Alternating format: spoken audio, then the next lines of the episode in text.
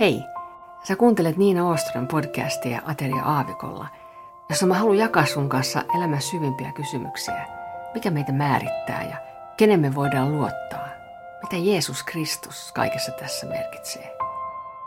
Tervetuloa mukaan. Tässä jaksossa mä kerron jotain mun omasta matkastani ukrainalaisten kanssa. Matkasta, joka on jatkunut jo kauan.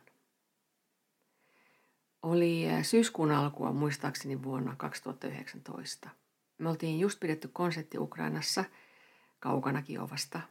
Tämä konsertti pidettiin vankilan sisäpihalla, koska sää oli tavattoman lämmin ja järjestävä upseeri vankilan puolelta halusi, että, että myös ne, jotka ei syystä tai toisesta pääse tai, tai tule itse paikalle, niin, niin voi kuitenkin selleihinsä kuulla tilaisuuden ja ehkä jopa katsella kaltereiden läpi. Muutenkin tällä tavalla sanoma sai paremman kuuluvuuden koko vankilan alueella. Heti konsertin jälkeen ää, sitten, ää, kun Edis ja Kimmo ja muut alkoi purkamaan kamoja, tuli meidän Ukrainan tiimimme vetäjä Slavik kysymään multa, että onko okei, että mennään vielä tervehtimään elinkautisvankia osastolle, varsinkin kahta vankia, että sieltä ei pääse konserttiin. Mä sanoin, että mielelläni totta kai. Ähm, nämä kaksi vankia asuu, asui samassa sellissä ja olivat tulleet uskoon vankilassa jo monta vuotta sitten. He on meidän ukrainalaisen yhteistyöseurakunnan etäjäseniä. Me lähdettiin osastolle koko meidän tiimiä ja me tultiin yhteen sellaiseen kuulusteluhuoneeseen, johon nämä kaksi vankia oli tuotu. Heidän ei annettu olla meidän kanssa samassa tilassa ihan noin vaan, vaan he oli yhdessä pienessä sellaisessa niin kuin kalterihäkissä, joka oli huoneen sisällä ensin tuntui todella nololta jotenkin nähdä heidät siinä, siis nololta heidän puolestaan. Mutta sitten me ruvettiin juttelemaan ja, ja tota, he oli todella vaan niin iloisia tavatessaan meidät. He sanoivat, että he oli kuulleet, että tulee ulkomaalaisia vieraita pitää konserttia ja, ja vitsailleet keskenään, että varmasti tulee meitäkin katsomaan, että jee jee. Ja tota, hämmästys oli sitten tosi suuri, kun, kun me oikeasti tultiinkin. Me juteltiin, laulettiin, rukoiltiin – pidettiin käsistä kaltereiden läpi. Mä en tiedä, kuka oli enemmän saamapuolella siinä tilanteessa, he vai me. Kummakin joka tapauksessa oli saamapuolella. Ja antajana oli pyhä henki. Mun sydän oli täynnä, kun me sitten sieltä lähdettiin pois. Vielä matkan varrella samalla käytävällä. Siis me pysähdyttiin tervehtimään vankia, josta me nähtiin tyylin vaan silmät. Me saatiin puhua hänelle pieni hetki – sellaisen niin kuin isohkon postilukun kokoisen reijän läpi sellin ovessa. Miten tähän oli tultu ja miksi mä niin mielelläni menin tuonne elinkautisvankien osastolle käymään? Monelle Ukraina on nyt tullut tutuksi syistä, jotka on hyvin surulliset. Siellä riehuu sodan tuhot tällä hetkellä. Mulle niin kuin niin monelle muullekin hyökkäys tuli todella yllätyksenä ja aluksi oli hyvin vaikeaa käsittää, että – että ihmiset, jotka mä tunnen ja paikat, jotka mä tiedän, niin ne on sodan kourissa. Kaupunkien nimet, joita sä kuulet nyt mediassa, niin ne on mulle tuttuja. Maa, josta on mulle tullut niin tärkeä. Mä haluan kuitenkin kertoa sulle niistä tapahtumista, joita on ollut ennen sotaa ja ennen koronaa. Jumala ihmeellisestä suunnitelmasta ja armosta. Ja Jumala on sama vieläkin, myös Ukrainassa. Ja tämä on meidän toivo. Hän on meidän toivo. Eka kerta Ukrainassa oli mulla skandinaaviska Baamisuunenin kanssa. Olisikohan ollut vuosi mm, 2005 ehkä jotain tuollaista. Äh, oli tammikuu ja, ja mukana mulla oli muusikko Karle Mannilla, jonka kanssa silloin mä tein paljon keikkaa ja jonka kanssa oltiin tehty matkoja Venäjän vankiloihin. Äh, Baamisuunin puolelta oli sen johtaja Buu. Ja kun me sitten talvisena iltapäivänä saavuttiin Kiovan kentälle – niin siellä oli vastassa kaksi autoa. Siellä oli Wallenberg autoineen, jonka hän oli ajanut alas Kiovaan Malmöstä. Ja sitten oli toinen, se oli Paku, ja se oli sen paikallisen tiimin, joka teki siellä työtä Baamisuunille. Me lähdettiin ajamaan etelään kohti Melitopelia. Matka oli hyvin pitkä, lähemmäs 700 kilometriä, ja oli tarkoitus päästä perille varmaan joskus iltayöstä. Ää, lunta rupesi kuitenkin satamaan paljon, ja sitä ei aurattu, eli matkanteko – alkoi hidastua, kun tiellä oli niin paljon lunta. Ja lopuksi oli aika vaivalloista päästä eteenpäin. Ja sitten oli myös kylmä. Oli kylmä. Ja sitten joskus yöllä oli, oli pakko antaa periksi ja etsiä tien varrelta yöpymispaikka koko porukalle, joku hotelli. Ää, aamulla sitten jatkettiin matkaa ja tultiin Melitopeliin, jossa me syötiin aamiaista uskovien luona. Sitten lähdettiin keikalle. Voisi varmaan sanoa tyyliin poika- ja tyttökoti, jossa rajat tiedetään. Ää, meillä oli myös mukana lahjoja lapsille. Tämän jälkeen sitten päivät Ukrainassa jatkui matkan teolla ensin Lutskiin, eli kauas taas sitten Militopelista ja, ja sitten muualle ja, ja vankilakeikkoja tehtiin. Nyt mä oon vajaa 20 vuotta siellä tehnyt säännöllisesti työtä. Mä en ole edes laskenut, kuinka monta viikkoa mä oon siellä viettänyt, mutta mitä viikkoja on paljon. Lukemattomia tunteja autossa jossain Ukrainassa. Kun mä aloitin, niin Ukrainaan piti olla viisumi. Nykyään siis normaalioloissa ennen sotaa ei todellakaan tarvinnut viisumia ja muutenkin rajamuodollisuudet ja henkilökunnan asenne lentokentällä on ihan toisenlainen. Mä oon saanut todistaa Ukrainan muutosta. Mä oon tietysti itsekin muuttunut. Mehän aina vaikutetaan toisiimme. Mä toivon, että me pian päästään sinne taas työn touhuun. Meidän viimeisin matka sinne oli syksyllä 2019, just ennen kuin korona alkoi. Sitten alkoi odotus, että koronatilanne hellittäisi ja päästäisiin taas Ukrainaan. Ja nyt sitten pari kuukautta sitten, niin me jo vähän alettiin suunnitella matkaa tälle vuodelle, mutta nyt kun sota alkoi, niin, niin moni asia on muuttunut tietysti. Ystävät siellä on paljon hajaantuneet ja haasteet on valtavat. Herran kädessä on heidän elämänsä ja, ja myös se, että päästäänkö vielä sinne tekemään heidän kanssaan työtä.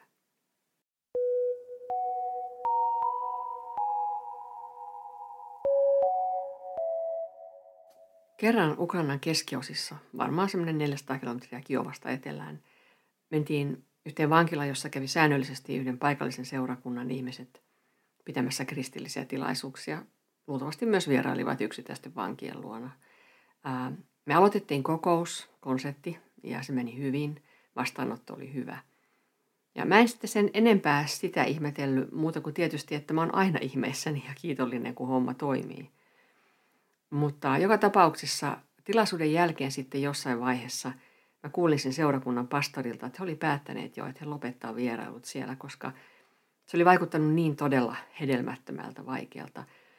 He eivät nähneet syytä jatkaa. Eikä he oli myös väsyneitä. Nämä ihmiset usein tekee sitä oman työnsä ohella ja, ja monet asiat vaatii suuria ponnisteluja ja uhrauksia. Nyt kuitenkin tämä tilaisuus oli ollut toisenlainen ja, ja he olivat saaneet uutta rohkeutta jatkaa. Ja sä voit kuvitella, mitä tämä merkitsi myös mulle ja meidän tiimille. Mikä ilo. Tällaiset jutut itse asiassa sivuaa aika suurestikin sellaista asiaa, jonka mä oon huomannut jo pitkän aikaa. Monesti me ajatellaan, että se työ, se ministry, jota mennään tekemään, niin se on niitä tilaisuuksia, joita on suunnitellut ja suunniteltu, ja tota, niihin säästetään se ruuti. Ja joo, jos voimia on vähän jäljellä vaan, esimerkiksi on sairaana tai jotain, niin tietty kannattaa säästää paukkuja sitä suurta juttua varten. Mutta Jumala toimii niissä väleissä myös. Hän toimii, kun me puhutaan toisillemme tutuille, vieraille ihmisille ihan randomisti missä vaan. Esimerkiksi hotellin respassa tai, tai huotsika henkilökunta tai jotain tällaista. Joskus mä ollut aavistavina niin, että ehkä se suurin juttu tietyllä matkalla olikin joku yksittäinen kohtaaminen. Ehkä myös se, ää, miten, miten me ollaan tulkin kanssa niin kuin oltu yhteistyössä ja, ja mitä ollaan puhuttu, joku, joku ihan uusi tulkki. Sitä kun ei tiedä, mitä kaikkea Jumala sitten tekee sen kautta. Toinen juttu on se, mitä nyt myös tuossa esimerkkikertomuksessa tuli esiin, että, että Jumala tekee enemmän monella tasolla ja moneen eri suuntaan. Tästä tulee väistämättä mieleen Efesolaiskirjeen kohta, jossa Paavali sanoo näin, että – Hänelle, joka voi tehdä monin verroin enemmän kuin kaikki, mitä me anomme tai ymmärrämme, sen voiman mukaan, joka meissä vaikuttaa. Hänelle kunnia seurakunnassa ja Kristuksessa Jeesuksessa kautta kaikkien sukupolvien, aina ja iankaikkisesti. Aamen. Hän vaikutti näissä vangeissa tilaisuuden yhteydessä ehkä seurauksena, mutta hän teki esimerkiksi nyt tässä myös sen, että uskovat rohkaistui uudelleen. Meidän kannattaa pyytääkin häneltä niin kuin enemmän ja olla tuntosarvet herkkänä tilanteissa. Niin kuin Pietari sanoo kirjeessään, että pyhittäkää Herra Kristus sydämessänne ja olkaa aina valmiit vastaamaan kaikille, jotka kysyvät teiltä, mihin toivonne perustuu. Useasti Ei ihmisen ulkomuodosta tai hänen asemastaan voi arvata, mitä kaikkea siellä sisällä liikkuu tai mitkä ne tarpeet ja tai se hätä on. Eli ei kannata tehdä siis pikaisia johtopäätöksiä silleen niin kuin maailma niitä tekee. Jumala ei katso henkilöön. Näin sanoo Raamattu. Sä voit yllättyä siitä, mitä voi kehkeytyä. Nyt on varmaan paikallaan vähän jo esitellä heitä, joita mä kutsun meidän tiimiksi Ukrainassa. Me vaikutetaan toisiimme ja tämä on osa sitä Jumala tekee enemmän meininkiä, josta mä aikaisemmin puhuin. Me ollaan opittu toisiltamme puolin ja toisin. Ää, mulla on siis monena vuotena mukana, mulla oli ää, Kaarle, lyömäsoittaja, taustalaulaja ja muutenkin multimuusikko. Jossain vaiheessa sitten kitaristi Kimmo tuli hänen tilalle. Sitten on äänimies ja monenlainen fiksaaja Edis Latvian Riikasta, joka on ollut jo vuosikaudet mukana tällaisilla matkoilla. Ja Ukrainassa oltaessa siis niiden alkuvuosien jälkeen niin tiimiksi on vakiintunut kiovalaiset Slavik, joka vetää kristillistä vankilatyötä ja myös kuntoutustyötä koko Ukraina alueella. Ää, Slavik on entinen rikollinen ja, ja myöhemmin huumeiden käyttäjä, joka luovutti elämänsä Herralle. Julia on meidän tulkkimme. Hän on tähän asti ollut työssä Skinia-seurakunnassa Kiovassa, siis meidän yhteistyöseurakunnassa. Aikaisemmin hän oli lakifirmassa töissä. Hän on skarppi, lämmin ja hienon englannin kielen taidon omaava nainen. Nykyään Julia on jo kolmen lapsen äiti. Kun me aloitettiin, niin hän ei ollut edes naimisissa vielä. Ää, sitten on vielä Serioja samasta seurakunnasta ja hän on mukana apuna. Näillä kolmella niin kuin niin useillaskin ja seurakunnan jäsenillä ne on taustaa, josta olisi paljonkin kerrottavaa, mutta, mutta tässä nyt riittäköön sanoa, että ne on hienoja, sitoutuneita tyyppejä, joiden kanssa työ sujuu ja myös huumori toimii. Julia on ollut mun oikein semmoinen niin oikea käteni Ukrainassa ja on rakas sisko. Tällä hetkellä hänkin on joutunut pakenemaan sotaa maan rajojen ulkopuolelle.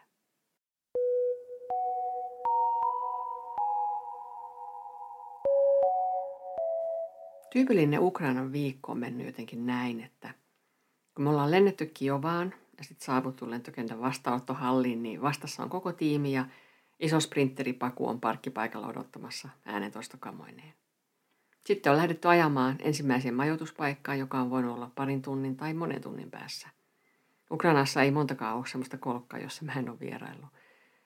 Julia on hoitanut hotellin buukkauksen ja Slavik ja hän luvat ja semmoiset muut – vankiloiden suuntaan. Koskaan ei varmaankaan ole sellaista matkaa sinne ollut, että oltaisiin koko ajan oltu samassa hotellissa.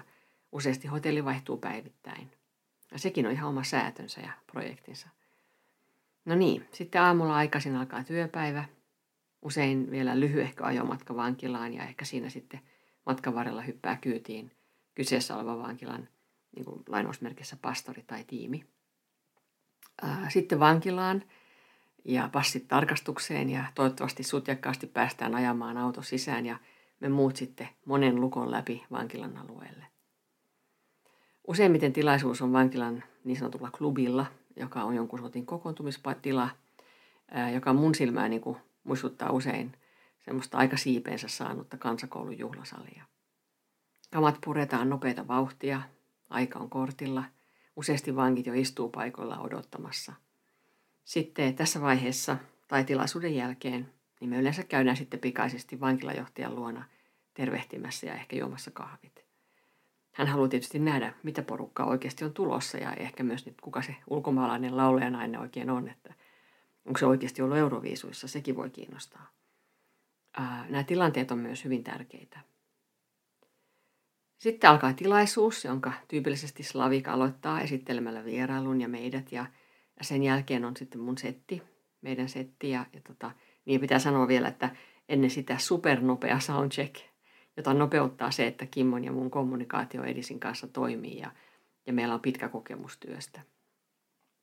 Uh, Julia istuu sitten yleisön puolella Edisin vieressä, mistä hänellä on hyvä katsekontakti minuun, eikä hän herätä turhaa huomiota esimerkiksi biisien aikana. Mä sitten pidän puheeni pienissä osissa biisien välissä – Mä vien asiaa eteenpäin ja julistan evankeliumia. Kappaleita meillä on monella kielellä, enimmäkseen englanniksi ja venäjäksi. Jotain mä otan yleensä myös suomeksi. Ää, lopuksi mä pyydän ihmisiä rukoilemaan mun kanssa Joskus pyydän heitä nostamaan käden merkiksi, jos he haluavat lähteä seuraamaan Jeesusta. Mutta useimmiten kuitenkin me rukoillaan yhdessä muuten. Ää, yleensä sitten vielä viimeisenä Slavik tulee kehiin ja, ja vielä viimeistelee tilaisuuden ja antaa tärkeitä infoa vangeille, esimerkiksi kuntoutuskodeista ja muista asioista. Ja ehkä vielä myös julistaa evankeliumia siinä. Kirjallisuutta myös on yleensä mukana ja sitä jaetaan tilaisuuden lopuksi. Usein vangit jää juttelemaan mun kanssa ja muiden tiimiläisten kanssa, pyytää nimmareita ja muuta. Uskovat vangit on sitten vielä oman lukunsa. Heille nämä vierailut on myös todella tärkeitä. He on yleensä ensimmäisenä niin kuin tikkana tarjoamassa apua kamojen kannossa, vaikka muutkin kyllä auttaa. Otetaan poserauskuvia kaksittain ryhmässä henkilökuntaan kuuluvien kanssa. Ehkä joku henkilökunnastakin sanoo jo jonkun sanan alussa tai lopussa. Ää, kukkia ja muita itse valmistettuja lahjoja mä saan usein. Eli ilmapiiri on yleensä lämmin. Kun sitten viimeinen vankilan lukko on takana päin, niin kello yleensä sitten jo kaksi tai kolme iltapäivällä ja, ja siinä vaiheessa on jo kova nälkä ja, ja ruokapaikka hämöttää joko ravintolassa tai sitten jonkun uskovan kotona. Sen jälkeen ajetaan hotelliin, ehkä siis uuteen hotelliin taas.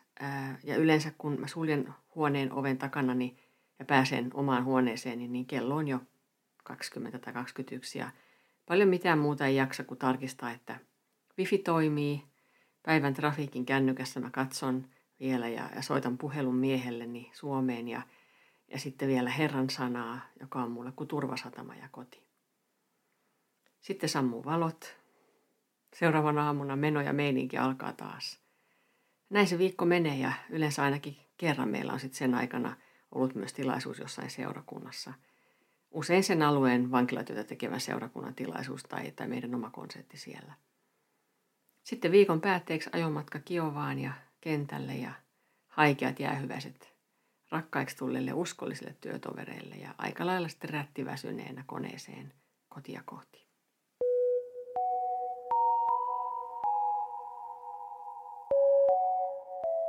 Sellaisen mä haluan sanoa myös, että jää epäselväksi, kun mä usein puhun tilaisuuksista tai jotenkin näin, että, että homma toimii tai, tai että vaikka että kommunikaatio pelasi hienosti tai sanoma otettiin hyvin vastaan – että vankiloista tosiaan tulee ihmisiä myös uskoon. Joskus me saadaan olla antamassa se ensimmäinen töytäisy jollekin kohden antautumista Jeesukselle. Joskus me saadaan antaa sille prosessille lisävauhtia. Joskus me saadaan olla korjaamassa kypsynyttä viljaa. Ja sitten on sitten heitä tietenkin, jotka jo aikaisemmin on tulleet uskoon. Heitä rohkaistaan ja välitetään sanomaa Herralta. Jokainen on joka tapauksessa tärkeä. Ja jos me ei tilaisuuden aikana tai heti sen jälkeen saada nähdä satoa, niin esimerkiksi voi meille olla tullut viestiä sitten seuraavana päivänä tai paljon myöhemmin. Todella lämmittävä tapahtuma oli mulle, kun me oltiin semmoisessa vankilatyön konferenssissa Hersonin lähellä, eli siis etelässä. Ähm, mä sain siellä muun muassa tavata miehen, joka tuli juttelemaan mun kanssa ja sanoi, että hän muisti, kun hän itse vielä oli vankilassa ja me oltiin tultu sinne, sinne tiimin kanssa käymään. Ja nyt hän oli jo hyvän tovin tehnyt kristillistä työtä. Mä en muista, oliko se vankilat vai kuntoutuskodit, mutta jo niin näillä tiimoilla. Ja tämä on mun mielestä niin mahtavaa, että saa nähdä asioiden menevä eteenpäin. Seuraava sukupolvi tulee mukaan ja, ja ottaa askeleen eteenpäin ja, ja uudet tyypit astuu kehiin ja ihmiset kasvaa uskossa. Ja tosiaan ei siis vain niin, että tulee uskoon ja sitten jäävät niin, kuin niin sanotusti kapaloihin, vaan, vaan kypsyvät ja aikuistuvat ja ottavat saavat vastuuta työssä.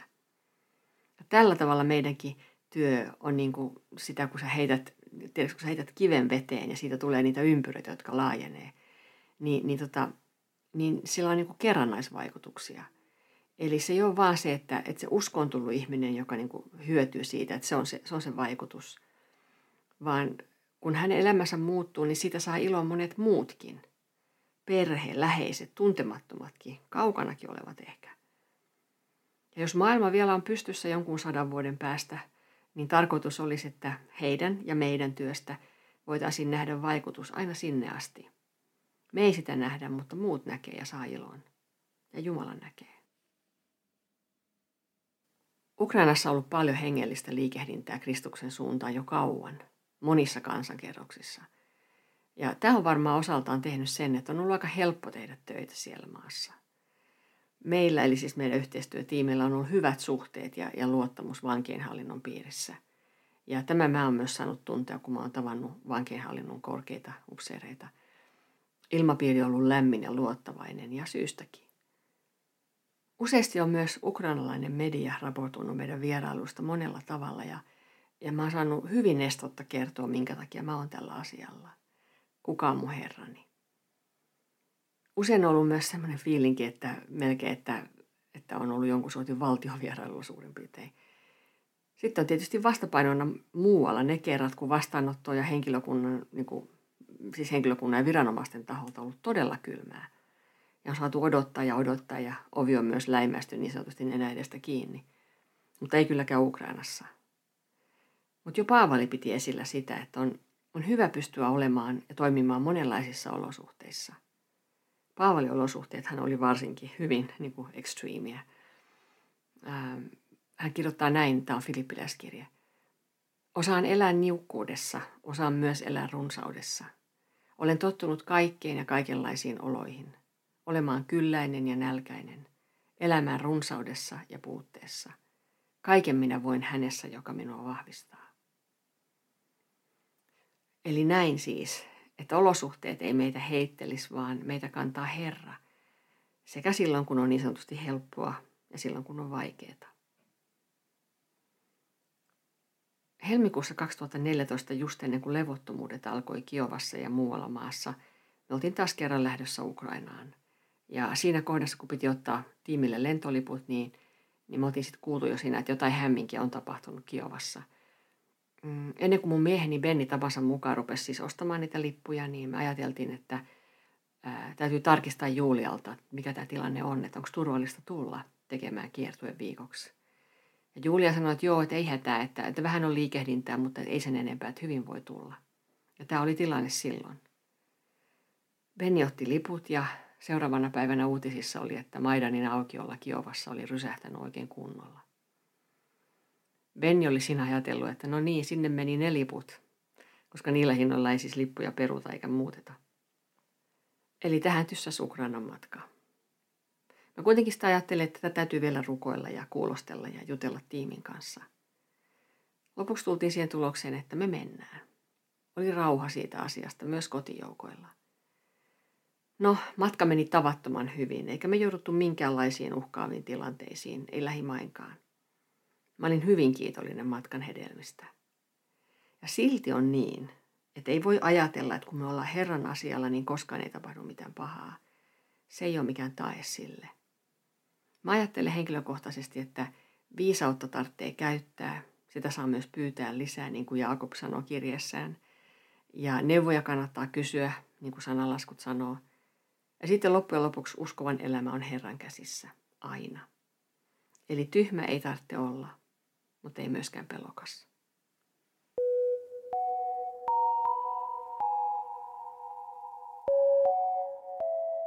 Slavikin ja Julian taustien välillä on aika suuri ero. Slavikilla on rikollis- ja huumetausta. Julia taas on hyvin koulutetun taustan hyvin koulutettu nainen. Samantapainen ero esimerkiksi on vaikkapa nyt mun ja Reijo Loikkasen taustojen välillä. Reijo eli Klinu oli siis hän, joka Ilkka Puhakan kanssa ensin vei meidät Venäjälle vankilatyöhön. Mä oon pari kertaa keikalla kiinnittänyt vankien huomion siihen, kun he katsoo Klinua ja mua siinä stagella, että katsokaa nyt, että meillä ei näyttäisi olevan mitään yhteistä. Ja kuitenkin on. Me kuulutaan samalle Herralle, hän on meille antanut oman näköisemme tehtävän. Meidän ei tarvitse olla samanlaisia, me ollaan erilaisia. Silti kun me ollaan Jeesuksen seuraajia, niin pyhä henki asuu meissä ja vaikuttaa meidän kautta. Slavikissa vaikuttaa esimerkiksi slavikmaisesti ja Juliassa juliamaisesti. Silti Jumalan sana on muuttumaton ja hän on sama, mutta hänen omiensa kirjo on rikas. Meiltä ei haluta sitä, että me ollaan samaan muottiin valettu ja silti meidän Herra on yksi. Ensimmäisessä korintolaiskirjassa sanotaan näin, että meillä on vain yksi Jumala, Isä. Hänestä on kaikki ja me olemme häntä varten. Ja yksi on Herra, Jeesus Kristus – hänen kauttaan on kaikki, niin myös me. Ja sitten vielä Efesolaiskirjassa on tällainen, että kehotan siis teitä vaeltamaan saamanne kutsumuksen arvoisesti, kaikessa nöyrinä, lempeinä ja pitkämielisinä, kärsien toisianne rakkaudessa. Pyrkikää rauhan yhdyssiteen avulla säilyttämään hengen ykseys. Yksi ruumis ja yksi henki, niin kuin teidät on kutsuttukin yhteen ja samaan toivoon, jonka te kutsumuksessanne saitte. Yksi Herra, yksi usko, yksi kaste. Yksi Jumala ja kaikkien Isä, joka on yli kaikkien, kaikkien kautta ja kaikissa. Tällä hetkellä tuntuu raskalta tietää, että ihmiset, joiden kanssa on viettänyt niin paljon laatuaikaa ja joiden luotettavuus on koeteltu, on valtavien haasteiden keskellä. Kun sä tiedät, mitä siellä näyttää, minkälaiset on ravintolat, minkälaiset on kauniit maisemat siellä, minkälainen on myös siellä elämän karuus ja ihmisen rikkinäisyys ja pahuus, siellä niin kuin muuallakin. Ja sä tiedät, miltä maistuu shashlik siellä ja, ja ah, se niin ihana espresso ja cappuccino, se on todella hyvä siellä. Ne ihmiset ja maisemat ei mulle todellakaan ole vieraita. Tällä hetkellä niin kuin aina, meillä on rukouksen silta Ukrainaan. Ja mä toivon, että tämä podcast on jotenkin vielä enemmän innostanut sua rukoilemaan ukrainalaisten puolesta ja koko tämän tilanteen kääntymistä parempaan. Meillä on mahdollisuus myös muilla tavoin näyttää, että me välitetään. Mutta siis se rukouksen silta. Rukoile nyt heti. Paina vaikka nyt siis pause-nappia ja, ja rukoile ja sen jälkeen taas play-nappia ja jatka kuuntelemista. Lopuksi tulee Bohma Jaza Shita-kappale, jonka mä äänitin vajaa vuosi sitten. Mun YouTube-kanavalla on video tähän biisiin. Siinä on myös monta valokuvaa vankiloista ja muista paikoista matkan varrelta. Paljon kuvia myös Ukrainasta. Mä luen tähän vielä mun kollegani Gerasimin ja Evera Solianikin kappaleen suomenkielisen sisältökäännöksen. Kiitos kun olit kuulolla. Ensi kertaan. Jumala on suojani. Jumala on minun kallioni. Koko sydämestäni luotan sinuun, Herrani. Viholliseni eivät voita minua. Minun voimani Jumala on kanssani. Hän pitää minut turvassa. Jumala on tukeni, en horju. Uskon ja toivon, en joudu häpeään. Jumala on voittoni, Jumala on kohtaloni. Viisaus ja kärsivällisyys ovat sinussa.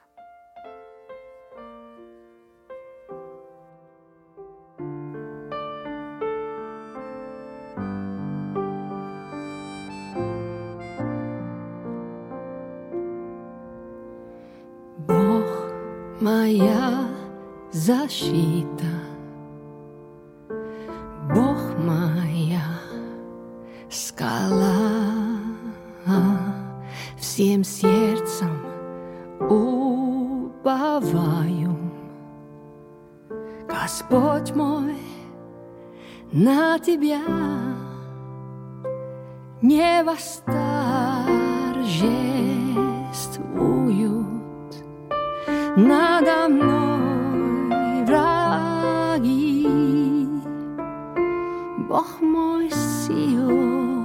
Sợ